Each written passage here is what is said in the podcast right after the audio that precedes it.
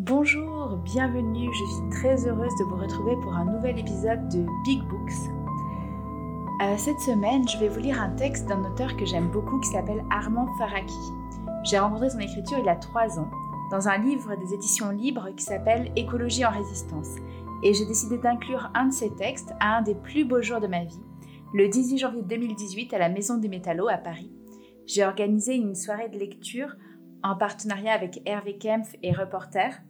Dans cette soirée, j'avais choisi de lire des textes d'écologistes considérés comme radicaux, parce que j'avais un besoin vital de faire résonner cette parole, de la faire entendre. J'avais passé trois mois à travailler pour cette soirée gratuite.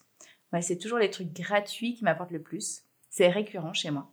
Je m'étais mis une énorme pression pour cette soirée intitulée Écologie, maintenant il faut se battre. Et tout s'était merveilleusement passé comme sur un nuage. Des acteurs que j'adore avaient accepté de se joindre à moi pour lire ces textes. On était 12 sur scène et je lisais la majeure partie des textes en duo avec Marianne Denicourt, une actrice que j'admire infiniment. Donc voilà, cette soirée était dingue et j'étais trop heureuse. Vous pouvez d'ailleurs la réécouter sur le site de Reporter et même la rejouer car elle est en open source. Donc si vous voulez monter le spectacle, on vous fournit tous les éléments, sauf évidemment Marianne Denicourt. Voilà, j'étais trop heureuse. En plus, deux jours après, c'était la 500e de Comment épouser un milliardaire au théâtre Antoine. Donc voilà, 2018 pour moi, c'était un très bon début d'année.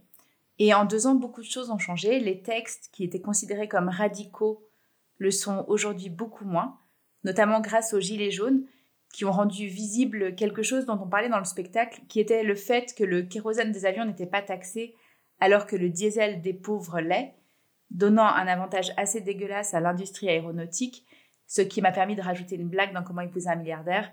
Je n'ai qu'un conseil à vous donner, les pauvres, roulez en jet. Donc deux ans après cette soirée, beaucoup de choses ont changé. Le confinement est passé par là. Et j'ai l'impression que les textes d'écologie radicaux sont aujourd'hui un peu plus audibles. Donc j'ai décidé de vous relire un texte d'Armand Faraki qui entre-temps a écrit Le triomphe de la bêtise que je vous conseille si vous avez envie de vous prendre dans la gueule qu'on est un peu une civilisation de beauf.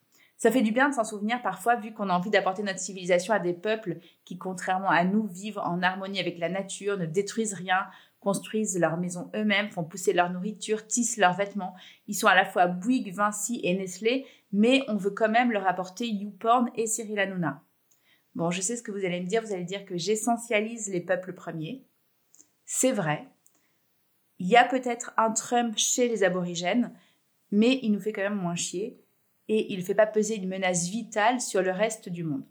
Donc je vais vous lire un texte inédit d'Armand Faraki que j'ai trouvé sur le site euh, Le Partage, qui est un peu mon site chouchou, comme la redoute. Le texte s'appelle La guerre mondiale contre la nature. La guerre mondiale contre la nature. Les dirigeants, nous rappelle régulièrement que nous sommes en guerre. En guerre contre le terrorisme, en guerre contre les virus, en guerre contre le chômage. Mais la véritable guerre aujourd'hui, la guerre mondiale, totale, la guerre de plus de cent ans, c'est la guerre menée non contre une nation ou un fléau, mais contre la nature, et contre ceux qui la défendent, avec pour armes de destruction massive le commerce international et la technologie. Certains chefs d'État comme Trump ou Bolsonaro l'ont ouvertement déclaré, mais tous l'amènent. À cette échelle, la destruction de la nature n'est plus un événement et encore moins une crise. C'est un âge, une époque, une ère. La guerre commerciale. La guerre, telle qu'on l'a jusqu'alors pratiquée, oppose des puissances rivales et vise à détruire des hommes, du matériel, des milieux, entraînant diverses calamités, captivités, viols, pillages, déportations, saccages, humiliations diverses, par quoi l'un des belligérants matérialise sa victoire sur l'ennemi. L'art de la guerre, comme on l'appelle, s'enseigne encore dans des écoles militaires et entend former des virtuoses de l'attaque de flanc, de la prise en tenaille ou du mouvement tournant ou débordant. Cette guerre dite conventionnelle mériterait plutôt d'être qualifiée d'archaïque, tant selon moi elle appartient déjà au passé. Seuls y ont encore recours non pas de puissants États, mais des groupes réduits, qui ne peuvent se battre qu'avec des armes à feu, lors de guérillas ou de guerres intestines bientôt infectées en conflits plus conventionnels. Pour les grandes nations, l'affrontement physique est devenu un luxe inutile, pas seulement évidemment à cause de ce qu'il coûte en vie, en matériel, en destruction, mais bel et bien en énergie, en argent et en images. Il oblige par ailleurs à entretenir des soldats, des casernes, des arsenaux, à mobiliser des jeunes gens qui seraient plus utiles ailleurs, et même en cas de victoire, à surveiller des territoires conquis, à réprimer des révoltes, à défendre de nouvelles frontières, à conclure des alliances suspectes, tout ce à quoi pourrait se résumer l'histoire des empires. Et avec quel profit? Quel besoin y a-t-il aujourd'hui d'étendre sans fin un territoire, d'y planter son drapeau, d'y lever des impôts, d'y recruter des soldats, d'y imposer sa langue et ses mœurs par la force, alors qu'il est si simple de parvenir au même but par des moyens aussi pacifiques que lucratifs? L'intérêt des empires marchands d'aujourd'hui, comme celui des multinationales, est bel et bien de conquérir non pas des territoires mais des marchés, et d'assurer par là leur puissance et leur prospérité. Plus besoin de soldats ni de canons pour exercer ce qu'on appelle le soft power, qui consiste à séduire plus qu'à terroriser. Plutôt des restaurants, des cinémas, des business managers et directeurs d'opinion médiatique, des modes alimentaires, vestimentaires ou comportementales, des séries, c'est en tout cas le régime que les États-Unis ont choisi d'imposer au monde occidental à la fin de la dernière guerre, alors que l'Union soviétique préférait investir dans les chars d'assaut et la police secrète, se condamnant ainsi à un prochain effondrement. Il n'était plus question d'humilier des vaincus, d'annexer des provinces, mais plutôt de faire régner un ordre économique et culturel, ce qui, avec un peu de patience, revient exactement au même. Le plan Marshall de 1947 renflouait les États ruinés par la guerre, y compris les États vaincus, à condition qu'ils se fournissent aux États-Unis. Dès lors commençait la Troisième Guerre mondiale, qui consiste à lancer des marques plutôt que des obus, et à imposer aussi loin et aussi longtemps que possible une pratique, une idéologie, un système, une technique, un ordre. Sur cet empire commercial, le soleil ne se couche jamais. Ainsi que le disait déjà Sun Tzu, le véritable art de la guerre consiste à vaincre sans combattre. C'est chose faite. Depuis le sixième siècle avant Jésus-Christ, on a d'ailleurs fait mieux que vaincre sans combat. On triomphe en divertissant, sous les acclamations des vaincus. Dans cette guerre sans missiles, que tente à présent de gagner la Chine et les États-Unis, et que l'Europe a déjà perdue, aucun soldat n'oriente les foules vers les comptoirs ou les fourges du vainqueur. Elle se rue spontanément dans les fast-foods ou à Disneyland, se livre avec joie au jogging, lise des newsletters ou des e-books, Vainqueurs et vaincus communient ensemble dans le culte du bonheur, de la liberté de consommer, impatients du progrès des sciences et des techniques, qui leur promet un monde encore meilleur ou tout simplement moderne.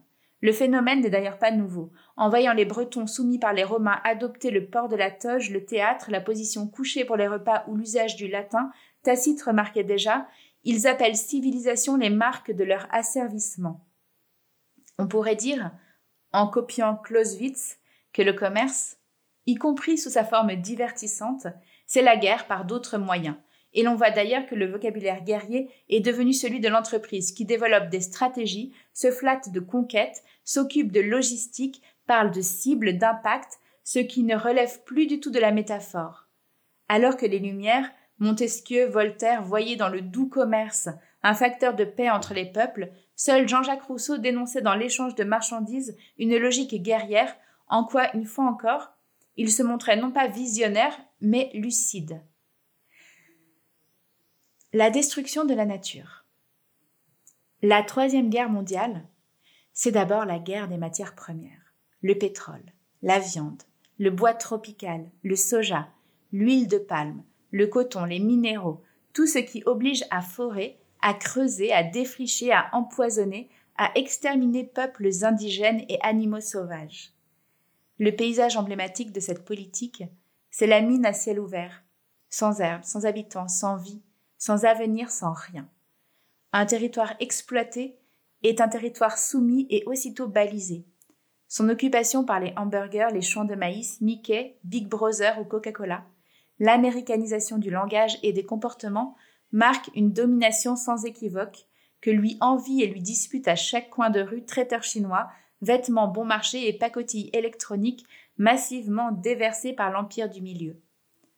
Plus de drapeaux tricolores devant les mairies d'Indochine ou d'Afrique occidentale, ni de croix gammées sur l'arc de triomphe, mais partout le grand M jaune de McDonald's. ou le chat porte-bonheur avec bras articulés, comme autant d'aigles romaines. De même que les Mèdes victorieux arrachaient les oliviers de Grèce ou jetaient du sel sur la terre pour la stériliser, les vainqueurs d'aujourd'hui, s'ils veulent s'établir durablement en terrain conquis, s'acharnent à détruire ou à effacer non seulement le passé historique des villes, mais surtout la nature. Tant que la nature existera, la liberté y pourra renaître, une résistance s'y développer. Un pouvoir véritable ne s'enracine que sur une terre dévastée. Les autoroutes, les aéroports, les mines, carrières ou centres commerciaux ne sont pas situés en pleine nature malgré les forêts, les rivières et les paysages qu'ils détruisent, mais bel et bien justement contre ces forêts, ces rivières ou ces paysages pour les détruire. Parce que tout ce que perd la nature est gagné par la civilisation et ainsi livré au commerce international. Plus besoin de napalm pour anéantir les forêts tropicales. Le commerce du bois y réussit aussi bien et souvent mieux. Et le napalm coûtait alors que le bois rapporte. C'est ce commerce mondialisé qui introduit les espèces invasives, la grenouille taureau, la pyrale du buis, le frelon asiatique ou la jacinthe d'eau qui, en offrant un marché illimité à la corne de rhinocéros, à la peau de tigre ou à la défense d'éléphants, subventionne les braconniers et les chercheurs d'or. C'est lui qui ravage les écosystèmes, les océans, les fleuves, les arbres, les animaux, qui remplace tout ce qui échappe encore au contrôle commercial par des environnements artificiels. Sur un pré naturel, ne s'exercent que les lois de la nature. L'été ou l'hiver, la nuit et le jour, la pluie et le beau temps. Un renard peut y chasser, un chevreuil y paître, presque tout y est possible. Que ce pré soit bétonné en parc de stationnement, il n'accueillera plus que des véhicules soumis à la loi du propriétaire. Nombre de places, prix du stationnement, signalisation au sol, règlement du parking. Rien d'autre n'y est possible. Ce principe a été appliqué à grande échelle aux États-Unis pendant la conquête de l'Ouest sauvage, lorsqu'on a brûlé la prairie pour exterminer les bisons et les Indiens qui en dépendaient, pour exploiter enfin une nature soumise, hormis quelques poches aussitôt rentabilisées en parc naturel pour le tourisme. Un grand barrage, ne permet pas seulement de contrôler le débit des eaux, mais aussi les populations qui en dépendent. Grâce à cela, on peut non seulement piller les ressources, mais encore établir une emprise politique, et puisqu'on n'arrête pas le progrès, planter comme un drapeau son ordre, hier mécanique, puis technique et aujourd'hui numérique. Car, nous le répète-t-on assez, la civilisation d'aujourd'hui, la modernité, pour reprendre le concept officiel, c'est la technologie. Dictature technologique. Avant le triomphe de la civilisation mécanique, on se méfiait des innovations et on les refusait parfois pour des raisons morales ou sociales. Par exemple, le métier à tisser en Allemagne à la Renaissance, la machine hydraulique sous Vespasien, les armes à feu au Japon, la roue chez les Incas. Aujourd'hui, grâce aux industriels, la technique est toute puissante, universelle, obligatoire, inflexible, inexorable, à quelque prix que ce soit, y compris celui de la vie. Si tout le monde devait demain devenir électrosensible et souffrir physiquement des champs magnétiques à en perdre le sommeil, ce qui arrivera peut-être avec la 6G, la 7G, la 8G et les autres, la téléphonie mobile n'en serait pas limitée pour autant, pas plus que ne l'ont été les pesticides ou le nucléaire. En 1789, les cahiers de doléances regrettaient déjà les prairies artificielles, les forges, ou les machines nouvelles inventées pour filer le coton. Cahier de Fresnel-la-Grande, Mirecourt, Rouen. Trente ans plus tard, l'ordre technique s'imposait, d'abord en Angleterre avec les métiers à tisser, après qu'on a tout simplement pendu ceux qui les détruisaient, puis dans le monde, car la technologie triomphe toujours. Il n'y a pas d'exemple à ma connaissance d'une seule innovation technologique qui ait dû céder aux intérêts naturels ou humains y compris lorsque cette innovation rendait possible la destruction de la planète comme la fission atomique. Les classes laborieuses ont continué de s'opposer au pouvoir mécanique jusqu'à son triomphe définitif vers 1850. je refais cette phrase. 3, 4. Les classes laborieuses ont continué de s'opposer au pouvoir mécanique jusqu'à son triomphe définitif vers 1850. La machine, par définition, est restée et restera supérieure à la force humaine ou animale, et ne peut qu'être mise au service des plus puissants. Se passer de voiture, d'Internet ou de smartphone est devenu impossible à qui veut ou doit vivre encore parmi ses semblables. Moi, j'ai encore réussi à me passer de smartphone et de voiture. Bon, pas d'Internet. Anyway. La modernité si chère aux bien-pensants est d'abord le nom de l'extension, de la pression accrue des techniques. La modernité si chère aux bien-pensants est d'abord le nom de l'extension, de la pression accrue des techniques. Elle s'adapte en permanence aux innovations continuelles, comme on court derrière l'autobus de peur de manquer le prochain. Qui cesse de courir disparaît. Les technologies modernes, à savoir numériques, dites de l'information et de la communication, TIC, qui produisent des téléphones portables, des ordinateurs, des navigateurs par satellite, des biens et services immatériels qui prétendent dématérialiser, abolir les distances et les transports, sauver des arbres en remplaçant le papier par des écrans, comme si l'électronique tombait du ciel, détruisent davantage encore, harcèlent les gorilles de montagne en cherchant du cobalt sur leur territoire, menacent la santé publique en augmentant massivement les risques de cancer, d'asthme ou de saturnisme, affectent nos capacités cognitives et notre imaginaire en nous accoutumant aux écrans et au virtuel. La fibre optique immergée au fond des océans désoriente les cétacés et les fait s'échouer sur les rivages. Chacun des utilisateurs d'Internet consomme chaque année 200 kg de gaz à effet de serre et 3000 litres d'eau, pour ne s'en tenir qu'à quelques désastres ordinaires. Les technophiles opposent aux récalcitrants des alternatives tranchées, le nucléaire ou la bougie, le hameçon ou la pêche électrique, les OGM ou la famine, la technologie ou la mort. Seuls les réactionnaires nostalgiques de l'Ancien Régime et des perruques poudrées pourraient s'opposer à la marche triomphale du progrès.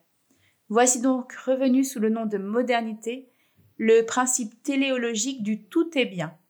Tout va pour le mieux dans le meilleur des mondes possibles. Ce qui est réel vaut forcément mieux que ce qui n'existe pas. Cette logique de la finalité n'est pas loin du dessin intelligent. Il suffit d'employer à bon escient les instruments modernes, par exemple, pour sauver la planète. Mais si la technique, mais la technique n'est pas neutre. Comme un simple outil bien ou mal utilisé par des gentils ou des méchants.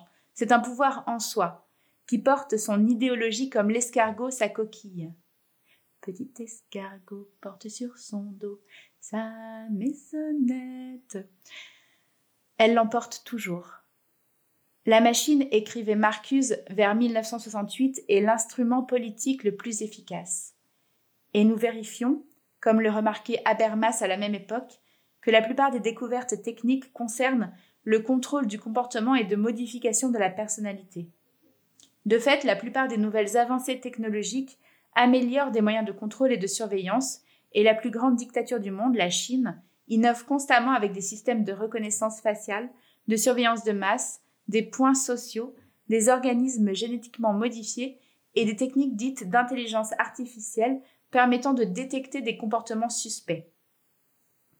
Il ne s'agit pas de gagner la guerre, disait George Orwell, mais de la prolonger. 1984. Et aussi, le but de la guerre n'est pas de faire ou d'empêcher des conquêtes de territoire, mais de maintenir intacte la structure de la société. Ou encore, en devenant continue, la guerre a cessé d'exister. Il prévoyait aussi le développement de la télévision et le perfectionnement de la technique. Qu'aurait-il dit de l'informatique? Comme une possibilité d'imposer non seulement une complète obéissance à la volonté de l'État, mais une complète uniformité sur tous les sujets. En effet, ce n'est pas seulement un pouvoir économique et politique qui s'impose avec la technique, mais aussi une idéologie, celle du progrès continu, de la croissance sans limite du génie humain, avec interdiction de critiquer la modernité, puisque tout ce qui arrive devait arriver. Grâce à elle, certains nous promettent même l'immortalité. Dieu et la modernité ont donc voulu le remplacement de la forêt tropicale par des palmiers à huile, l'élevage du tigre en batterie, les algues vertes, la reconnaissance faciale, la manipulation génétique, la fonte des banquises et toutes les calamités modernes qui nous accablent. Douter de la science, c'est blasphémer. Il ne faut pas s'étonner que le braconnage, l'abattage illégal d'arbres, la pollution ou la surpêche soient si peu châtiés par les États. Chaque fois qu'un guépard est abattu, qu'un arbre tombe en forêt tropicale, qu'un corail blanchit, que du pétrole s'échoue sur une plage ou qu'un dauphin se noie dans un filet, chaque fois qu'un seul des quarante ours des Pyrénées est empoisonné pour protéger un seul des 700 000 moutons français, c'est notre liberté qui est non pas menacée, mais directement frappée, et pas seulement par d'occultes multinationales sans visage, mais aussi par des vandales individuels ou organisés. Aux maximes paradoxales d'Orwell, la liberté c'est l'esclavage, la guerre c'est la paix, il faut ajouter détruire c'est protéger. Le patron du chalutier qui vide les mers relance l'activité des ports somnolents. Les chasseurs du village qui tuent pour s'amuser les animaux sauvages sont les premiers écologistes. Les bergers, tueurs de loups, empêchent la fermeture des pelouses d'estive. L'exploitant agricole qui arrache la haie entretient la nature et de surcroît refuse toute critique relevant de l'agribashing. Tous les vandales doivent désormais être reconnus comme protecteurs de la nature, jardiniers du paysage, défenseurs passionnés de la biodiversité, et les écolos dénoncés comme des ayatollahs, des khmers verts, des obscurantistes ou des réactionnaires. Et s'ils insistent, des casseurs. La philosophie des vandales est des plus simples. Il faut donner la priorité à l'homme. Je suis chez moi, je fais ce que je veux. Si je ne le fais pas, ce sera un autre, etc. Par chance pour eux, c'est aussi ce que veut la loi et qu'imposeront les tribunaux. Parce qu'il faut produire, écrivait Artaud, il faut par tous les moyens de l'activité possible remplacer la nature partout où elle peut être remplacée. Il faut que des champs d'activité nouvelles soient créés, où ce sera le règne enfin de tous les faux produits synthétiques, où la belle nature n'a que faire. En effet, on voit que tout ce qui était propre devient sale, comme l'air, que tout ce qui était gratuit devient payant, comme l'eau, que tout ce qui était naturel est ou sera fabriqué, comme la neige. La terre promise des hommes modernes est en vue, sans arbres, sans poissons, sans glaciers, sans animaux, sans eau douce, sans étoiles, mais avec des escaliers roulants, des ascenseurs, des écrans, des routes, des parcs et des ronds-points. La troisième guerre mondiale fait donc rage. Il ne suffit plus de déserter. Il est urgent de résister. Car cette guerre, il faut qu'il la perde. Merci Armand Faraki. J'ai découvert ce texte en même temps que vous et je dois dire que j'en suis très heureuse.